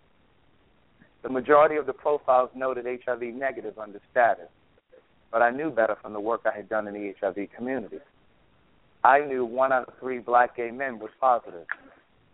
At any given time, there were thousands of men online, but only a few listed they were positive on their page, and others left it blank, an indicator they too were positive. The messages I found in my inbox validated me in my depression. In some strange way, they reinforced that I was worthy and deserving. I never used naked pictures, nor did I use face pictures as my primary photo. Days became weeks and months of me surfing for sex. This erotic surfing was a poor attempt to avoid emotional wounds that wouldn't heal fast enough for me. It prevented me from thinking too much about what was happening in my life personally, financially, and professionally. Some rebound from breakups at the expense of another person's feelings, while others sit patiently in the pain and process through it. I used the internet to cope. My days consisted of waking up and logging on to see how many messages had accrued overnight. Some days I sat at the computer all day. I'd look up and the day would be over. Hmm. The only time I've stepped away from the computer was to eat or go to the to the gym. This addiction was monopolizing my time and it had spiraled out of control. Phone calls with my friends and family were met with brevity because my attention was occupied by online conversations. No one could compete for my attention. I was locked in a trance, reading the messages and scrolling through the naked pictures on the other profiles. I left social gatherings early to return home to surf online. There was a science to my madness. I kept the site up while I was gone so I could accumulate messages while I was away from the computer. I sometimes returned to double digit messages flashing for me. For my own peace of mind, I made small talk with the guys I met in person so they weren't total strangers to me when we had sex. It was my way of mitigating the shame I felt of having sex with someone I didn't know. I even rationalized the sex by reminding myself that I was fucking them, they weren't fucking me. but I still couldn't get used to the emptiness. It was embarrassing running into guys I met on the internet at parties or social events only to pretend we didn't know each other because neither of us wanted to fess up to meeting in such a desperate way. It's a sick secret so many share. So that's just a little clip from Words Never Spoken. Thank you so very much. Um, we had a conversation uh, online when we were getting ready for this, and um, it was our, you know, I told you like I want you to read, you know, you, you was like, well, hey, you know, I, I want to read a, a section from the book, and um, and you told me the section. I'm like, oh no, that's a section I want you to read. so it was, it was it was it was really crazy that that was a section that I wanted you to read, but um, I wanted you to read that section simply because of everything I don't think that um we as as gay men, you know, I remember being on the sites, the Men for Now, the BGC, the Adam for Adam, you know what I'm saying? Like you said, mm-hmm. having the multiple mm-hmm. accounts and this, that and the other. You know, I remember mm-hmm. that and I, I don't think that a lot of us know during those times or really um look within ourselves to to really ask the question why? You know why are we doing this? Why are we on it? You know mm-hmm. is are we are we trying to get this validation? Are we hide we're hiding behind these screen names? And like the thing as you say it really um spoke to me you know we'll be out no, this is years ago because I've left that alone years mm-hmm. ago. But you know, you know, going out and you go to a party, you go to the club, and you just met this man, or you done did something with him. You know, two nights two nights ago, and you just walked by like you don't even know him. You know what I'm saying? Mm-hmm, and it, it, mm-hmm, it, it, mm-hmm. it, it was it just it was like that's that's everybody. Well, not everybody, but that's the majority of us, especially. And, and I'll um, even take it a step. I'll even take it a step further, Mike, and say, for me, for me, when I came into this community, because I don't use the word lifestyle, because lifestyle gives the indication that it's a choice or that it's you mm-hmm. know. So when for me, when I came into this community, I thought at the time, at 22 years old, I thought that random anonymous sex was a rite of passage into the gay community. Mm. I thought it was something that had to happen, and it doesn't have to happen. Everyone no, isn't doing it. Everyone isn't right. doing it, and I realized that the friends that I had who ushered me into the gay community were people who did that, and so that had an impact on my experience as a gay person. What, and so what for me, you... when I like you said, like you were saying a moment, don't forget your question. Like you were saying a moment okay. ago, like I was using Adam for Adam and BGC. Of course, mm-hmm. nowadays you have these mobile apps, and I promote the yes. book on the mobile app. You know what I mean? Mm-hmm. And there are people I've come across people who know who I am or know know about the book, and some of them get it right away. They're like, "Oh wow, this was ingenious for you to be on here promoting." And I actually have a YouTube link of me reading that piece that I just read on my Jack'd account. And so okay. I, it, it really is about meeting people where they are because I know that if Jack was created when I was in that space of having casual sex, I would have been on Jack. But I once you get to the root of why you do it, you'll never look at it the same and you'll never go back to it. And I talk about that right. in the book, like how I walked away from it. It wasn't just a split decision and it didn't happen overnight. You have to lean towards wanting to be better. But what was your question? You, you, you well, uh, no. My, my my question was, you know, um, I'm sure you've read this particular piece um, to, you know, at various book signings, correct? Yeah, absolutely. Okay. I, I have so, to. Like so, every single time that so, I do a signing, I have to read that. So, what type of feedback do you get, or what type of questions do you do you um do you get from from your uh, listening audience at the time when after you read that? Like, what, what do you normally hear?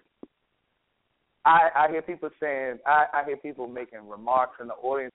You know, like they snapping their fingers. Uh-huh. Um, I hear people saying yes, yeah, you know what I mean. Like like I mean, it, uh-huh. it varies. Like I, it's always a reaction, and right. um I've seen people tearing up. I've I've seen people come up and they they'll give me a hug and say, "Oh my God, this is me." Thank you for saying this. I thought this was I thought this was just my life. Like you know what I mean? Mm-hmm. And, and and especially on Jack, since I promote on there, and like I said, there's a video link, a YouTube link on my Jack page where I'm reading that part, and I can't begin to tell you the countless emails that I've gotten from guys on Jack who said, you know what, I am depressed. You just made me realize that because I was just going through a breakup, I just broke up with my boyfriend for five years or 12 mm-hmm. years or whatever it is.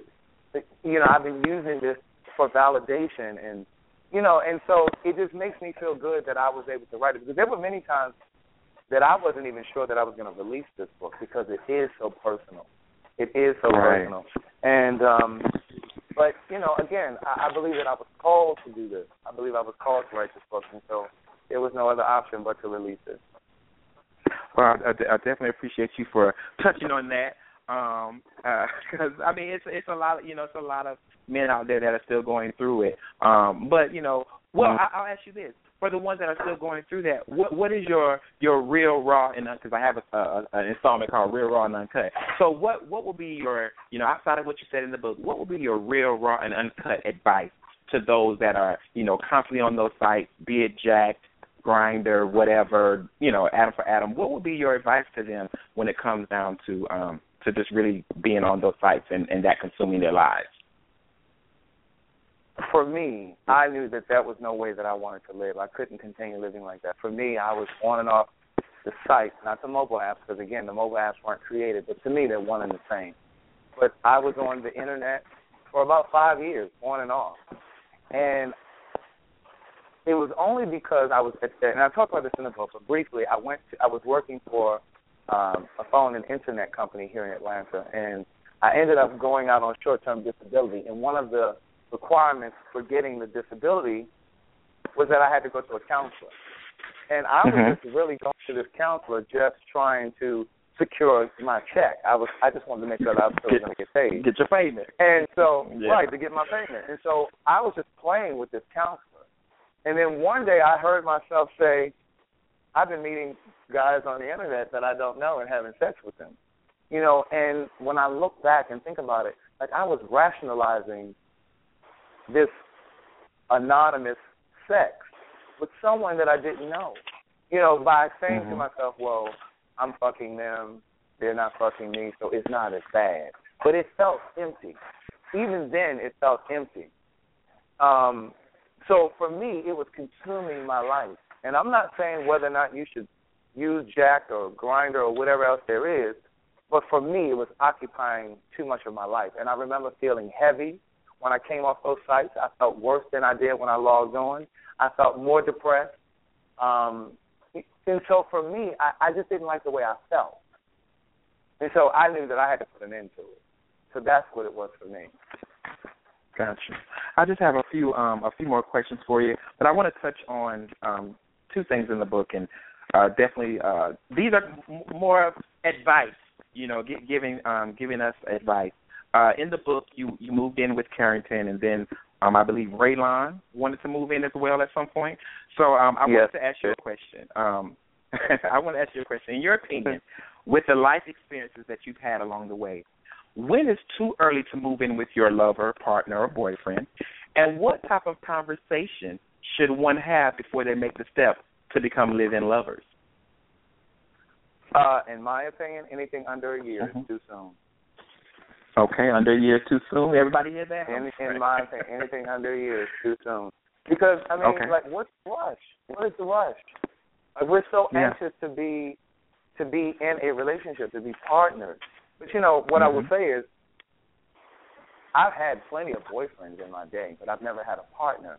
I'm looking for a partner Right. at this point. There's a difference Mhm. between having a boyfriend and having a partner. A boyfriend is transitory. That's something that happens in passing. I want a Mm. I want a partner because I'm looking for a permanent fixture. Fixture. I want a witness to my life. I want somebody to be there to witness the good, the bad, the ugly, and to be able to walk and carry carry me through that. And I do the same Yeah. thing for him. So you can't really build that kind of a foundation in 30 days, 60 days, 90 days. You know, savor it. What, what, Savor the relationship. Allow it to build. Allow the person to show you who they are. what type of conversation should should the Oh, two have prior to have? moving in? Mhm. Mhm. Well, you know, for one, I, I mean, you have to have the same kinds of ideals, and that's the other thing that I've Yeah. realized as as a result of relationships. It's not enough to have things in common. Oh, we like the same kind of music. Oh, we like the same kind of food, and you know, Mhm. it's not enough to have commonality. Like you really Right. have to have similar visions and ideas for how the relationship should flow, how the relationship Right. should move. because your ideas mm-hmm. should they don't have to be completely matched, but they definitely need to be parallel. Right. Because otherwise, you'll you'll, I, you'll be in a, a, you'll be in a tug of war in your relationship because you're pulling in one direction and he's pulling in the other direction.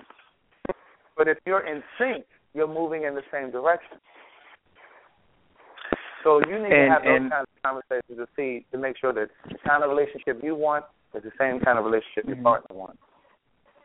And and and, I, I totally I totally get you on that, Craig. And this is something I spoke about on in previous shows, and um just with my around my friends and, and things of that nature. You know, because of course I learned from a lot of people. I've been through my own experiences. I've had with three lovers or whatever, um, or partners, whatever.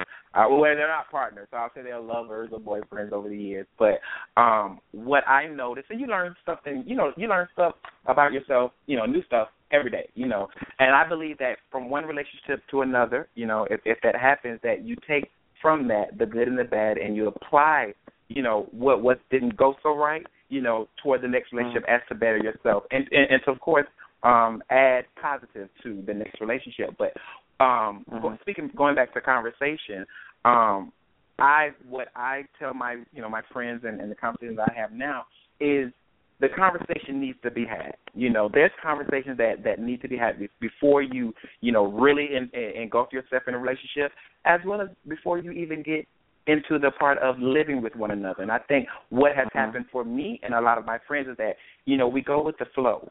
You know what I'm saying? So we go with the flow, mm-hmm. we deal with things as they come. And of course we have to do that already. But I think a lot of people fail to have the tough conversations prior to because they're gonna they're scared they're gonna um scare their lover or their boyfriend away or you know they're gonna run out on them or whatever the case may be. And I just think that I mean you can tell me you know if you agree or not, but I just feel like people um, aren't doing as much talking anymore or really communicating because of course communication is definitely key you know but just sitting down and just ironing out all you know you don't have to give them i said you don't have to give them one through a hundred you know what i'm saying but mm-hmm. you know tackle those big topics because what you don't want to happen is that you know later on you start running into these big roadblocks because it was a conversation that could have been had in the beginning. You know, especially when it comes down to living in living with someone. And I've lived with other three. I live with two of them. You know, so um mm-hmm. and, and I'm guilty of it. Rushing in, you know, when you were in, in the book and, and and you were talking about living with a guy and all that kind of stuff. It wasn't supposed to be the way that it happened, but it is what it is. You know, well, so because I just what think that conversation a lot of to be had. Well, we are we a lot of times we we avoid the difficult conversation. Yeah. A and then and then B a lot of times we move into these relationships or these living situations because we're doing it because of circumstance, not because the relationship is ready to graduate to the next level. And when I say circumstance, mm-hmm. I mean, oh, well, it'll be cheaper if we live together and we can split the bills. Like right. a lot of people doing it because it's uh, because of a circumstance or because you're about to be put out of your apartment, so we're gonna go ahead and rush into this thing and move in together. But that's not always the answer. You know, and that's one of the things that I realized and I write about in the book as well. Like I should have graduated. The relationship should have graduated to certain steps, to certain levels. Because mm-hmm. you know, if you've only seen the person, if the relationship is, has only experienced euphoria, if you've only experienced mm. good times, and you haven't seen this person angry, you haven't really seen this person go through anything. Um, you haven't. You don't really know the fiber of your relationship until it's challenged. Right. It has to be challenged. You know, and so if you haven't cycled through some things, it's definitely not time to move into a relationship, uh, move in together. In the book, um, this is my other one. In the book, Celine was a boyfriend of yours early on who, you know, contracted the mm-hmm. HIV virus prior to your relationship. You talked about that early on. But later in the book, you mm-hmm. talk about Celine suffering silently because of the virus. Now, with having friends and mm-hmm. associates diagnosed with the, with the virus, and your stage play, A Day in the Life, speaking on sometimes such a taboo topic. Why do you feel mm-hmm. people suffer silently? And what's your best advice for those that are currently suffering silently with the HIV AIDS virus? I think that um, people still suffer silently, in particular black gay men, is because, especially black gay men, like our community is so, um, the, the, the pool is so shallow. And what I mean is, um, it's not, it's not six degrees separation. I always joke and say it's about two degrees separation. I mean, you can look at Instagram and see like like people who know each I other. I say one degree. I would say two degrees. right, right. so I think because it's like one of the things is once you once you tell a secret, you have no control over where that secret goes. And so I think right. people guard their their status so closely because they're they're we can be dangerous with that.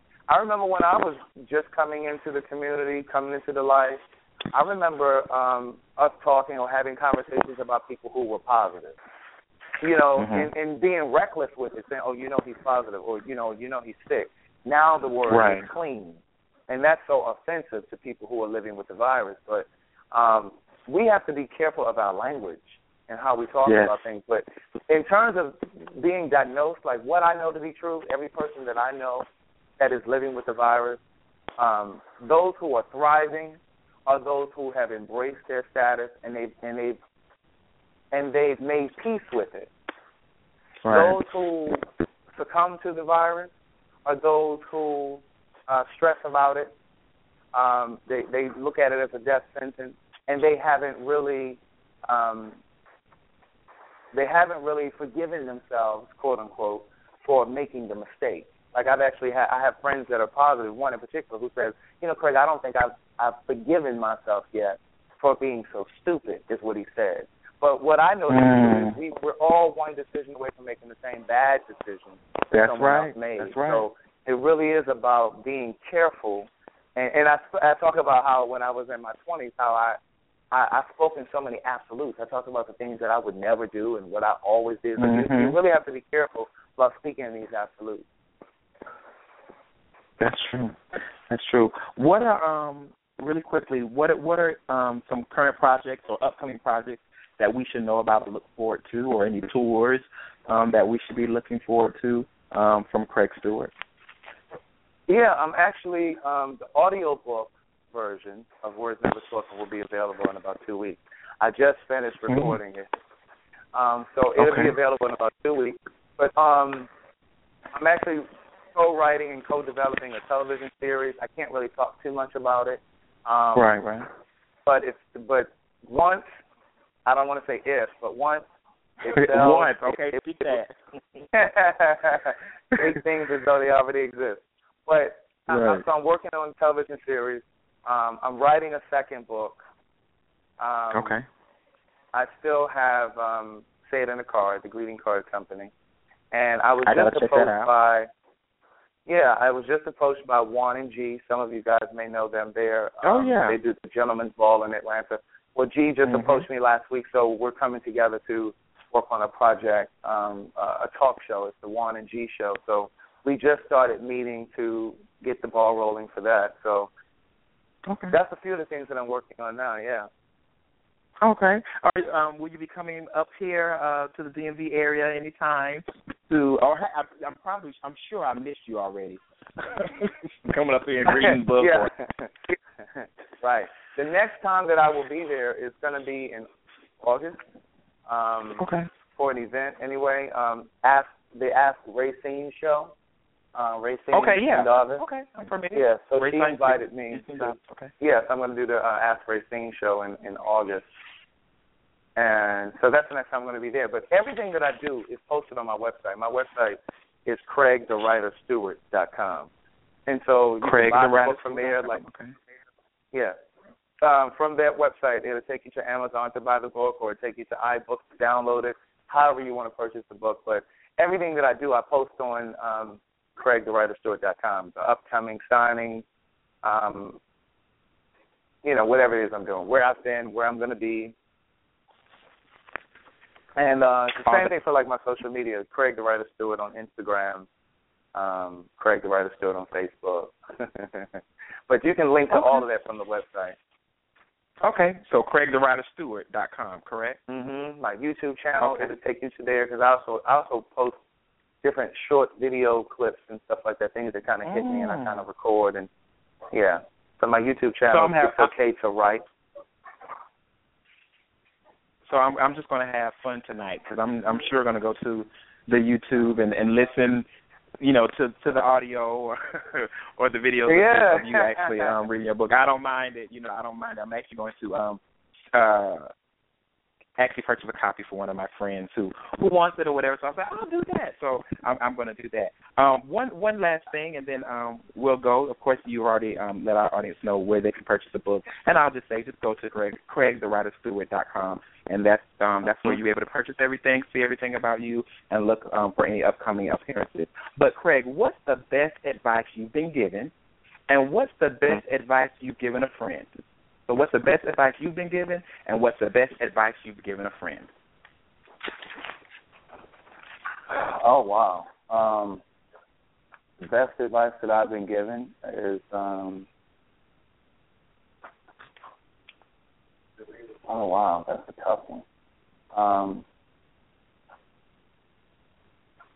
the best. Oh, let me start with this. The best advice that I've given is adapt just learn to adapt. Whatever comes your way, um, adapt Mm-hmm. to it. Whether it's you're losing a job or you're losing your apartment or your car is in the process of being repossessed, like go with the flow. Don't you know? Go with the go with the way that the universe and God is trying to push you. You know, because when you resist it, it's it's only much more painful. You know, but when you go with Mhm. the flow, you're going to end up wherever it is that you're supposed to land because it all happens as it should. But in terms of my Right. best advice that I was given, um, I, I think that's the first thing that's coming to mind is when I was in high school. My guidance counselor Okay. said to me, you know, don't always, don't always have, you don't always have to have the last word. Sometimes just, just listen. You know what I mean? You don't always have to have the last word. Mm. So That's good advice. That would probably be, yeah. She said, you want to be a person that people say, you know what? And he didn't have to have the last word. Right. He listened and went with it. Okay. Yeah. Great, great, great. Both Are, are, are great, um, great advice and and, and great um, life lessons. Um, Craig, I just want to say again that I loved your book. Um, I believe you that so the much. title. Your source go. I mean, I honestly believe that the word, uh, the the title, "Words Never Spoken," you know, is it um, is a sheer perfection. I mean, that that title is just dead on, you know, and and I of course I already knew exactly, you know, I was asking so that the audience would, you know, kind of get a feel for why you wrote it. But I could already just reading the book, I already knew why why you titled it the "Words Never Right. Spoken" because of, there are things that we just don't necessarily talk about, and you know, I'm sure that was very therapeutic for you to be able to put that out on paper. Um, it was. So again, I can It absolutely was. I can relate in so many ways, you know, just to your story. Um, again, you lived in Atlanta for 13 years. I lived there for 12. Um, so of course we lived there during this around the same time. You know, just from your college days, you know, you still trying to figure out who you were to your ATL days, you know, trying to figure out your sexuality, the gays, the Mhm. multiple jobs, the failed relationships, the dating thing, all of that. Mhm. So I really felt Mhm. like you were telling my story and a lot of our stories in a sense. So, you know, even down to, and this is a, a big thing for me, you know, even down to the strange relationship that you once kind of had with your father, you know, I get it. I truly do. And I, I, I thank you for sharing that story, you know, and I encourage every gay man, I mean, every gay man, but especially every black gay man, you know, to go out and pick up the book or get on your e-readers, Amazon, all of that. You know, Craig has advised all of us on how to purchase it, and trust me, you will not want to put put the book down, even when I didn't want to. I had to, but I finished it, so that's that's a great thing. uh, but I especially like um, Craig how towards the end you put everything into perspective, and it spoke to everything Yeah. that you had gone in your coming of age story. So again, Craig, I thank you for writing this book, and I thank you for not only being an inspiration to others, but definitely to me as well.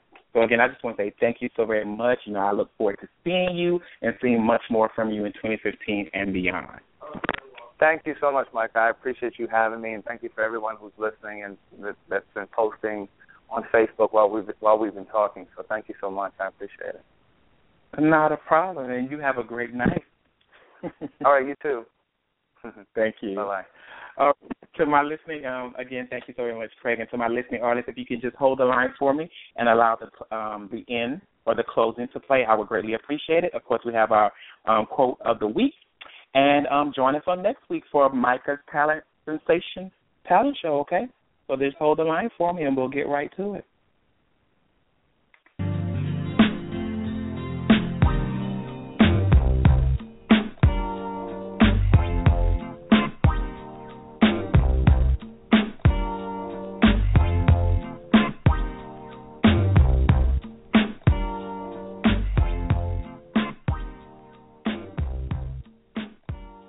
Well, that's actually it for tonight's show, guys. Centered in the Spotlight. I want to thank my guests tonight, Mr. Kendoll Brinkley Brown and Mr. Craig Stewart, for joining us on tonight. Listeners, please go out and support both of these young men via iTunes, Amazon, and all of social media. Remember, support is everything. Now, if you would like your business, your event, or your upcoming project advertised for a future show, please email us at thetalkwithmicah at gmail.com. Again, thetalkwithmicah at gmail.com. Also, a special congrats to Chanel Sanchez and Cheyenne Valentino on winning Miss Western Closet and Western Grand Empress in Atlanta, Georgia over the past weekend. It was definitely a pleasure judging the competition, and thanks to D West and Cleve for inviting me. I definitely had a good time.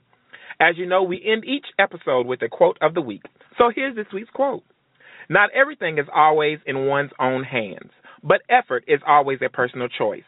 Grow, get better, pray, focus, grind. And always remember, a positive attitude gives you power over your circumstances instead of your circumstances having power over you. Until next time, everyone be blessed.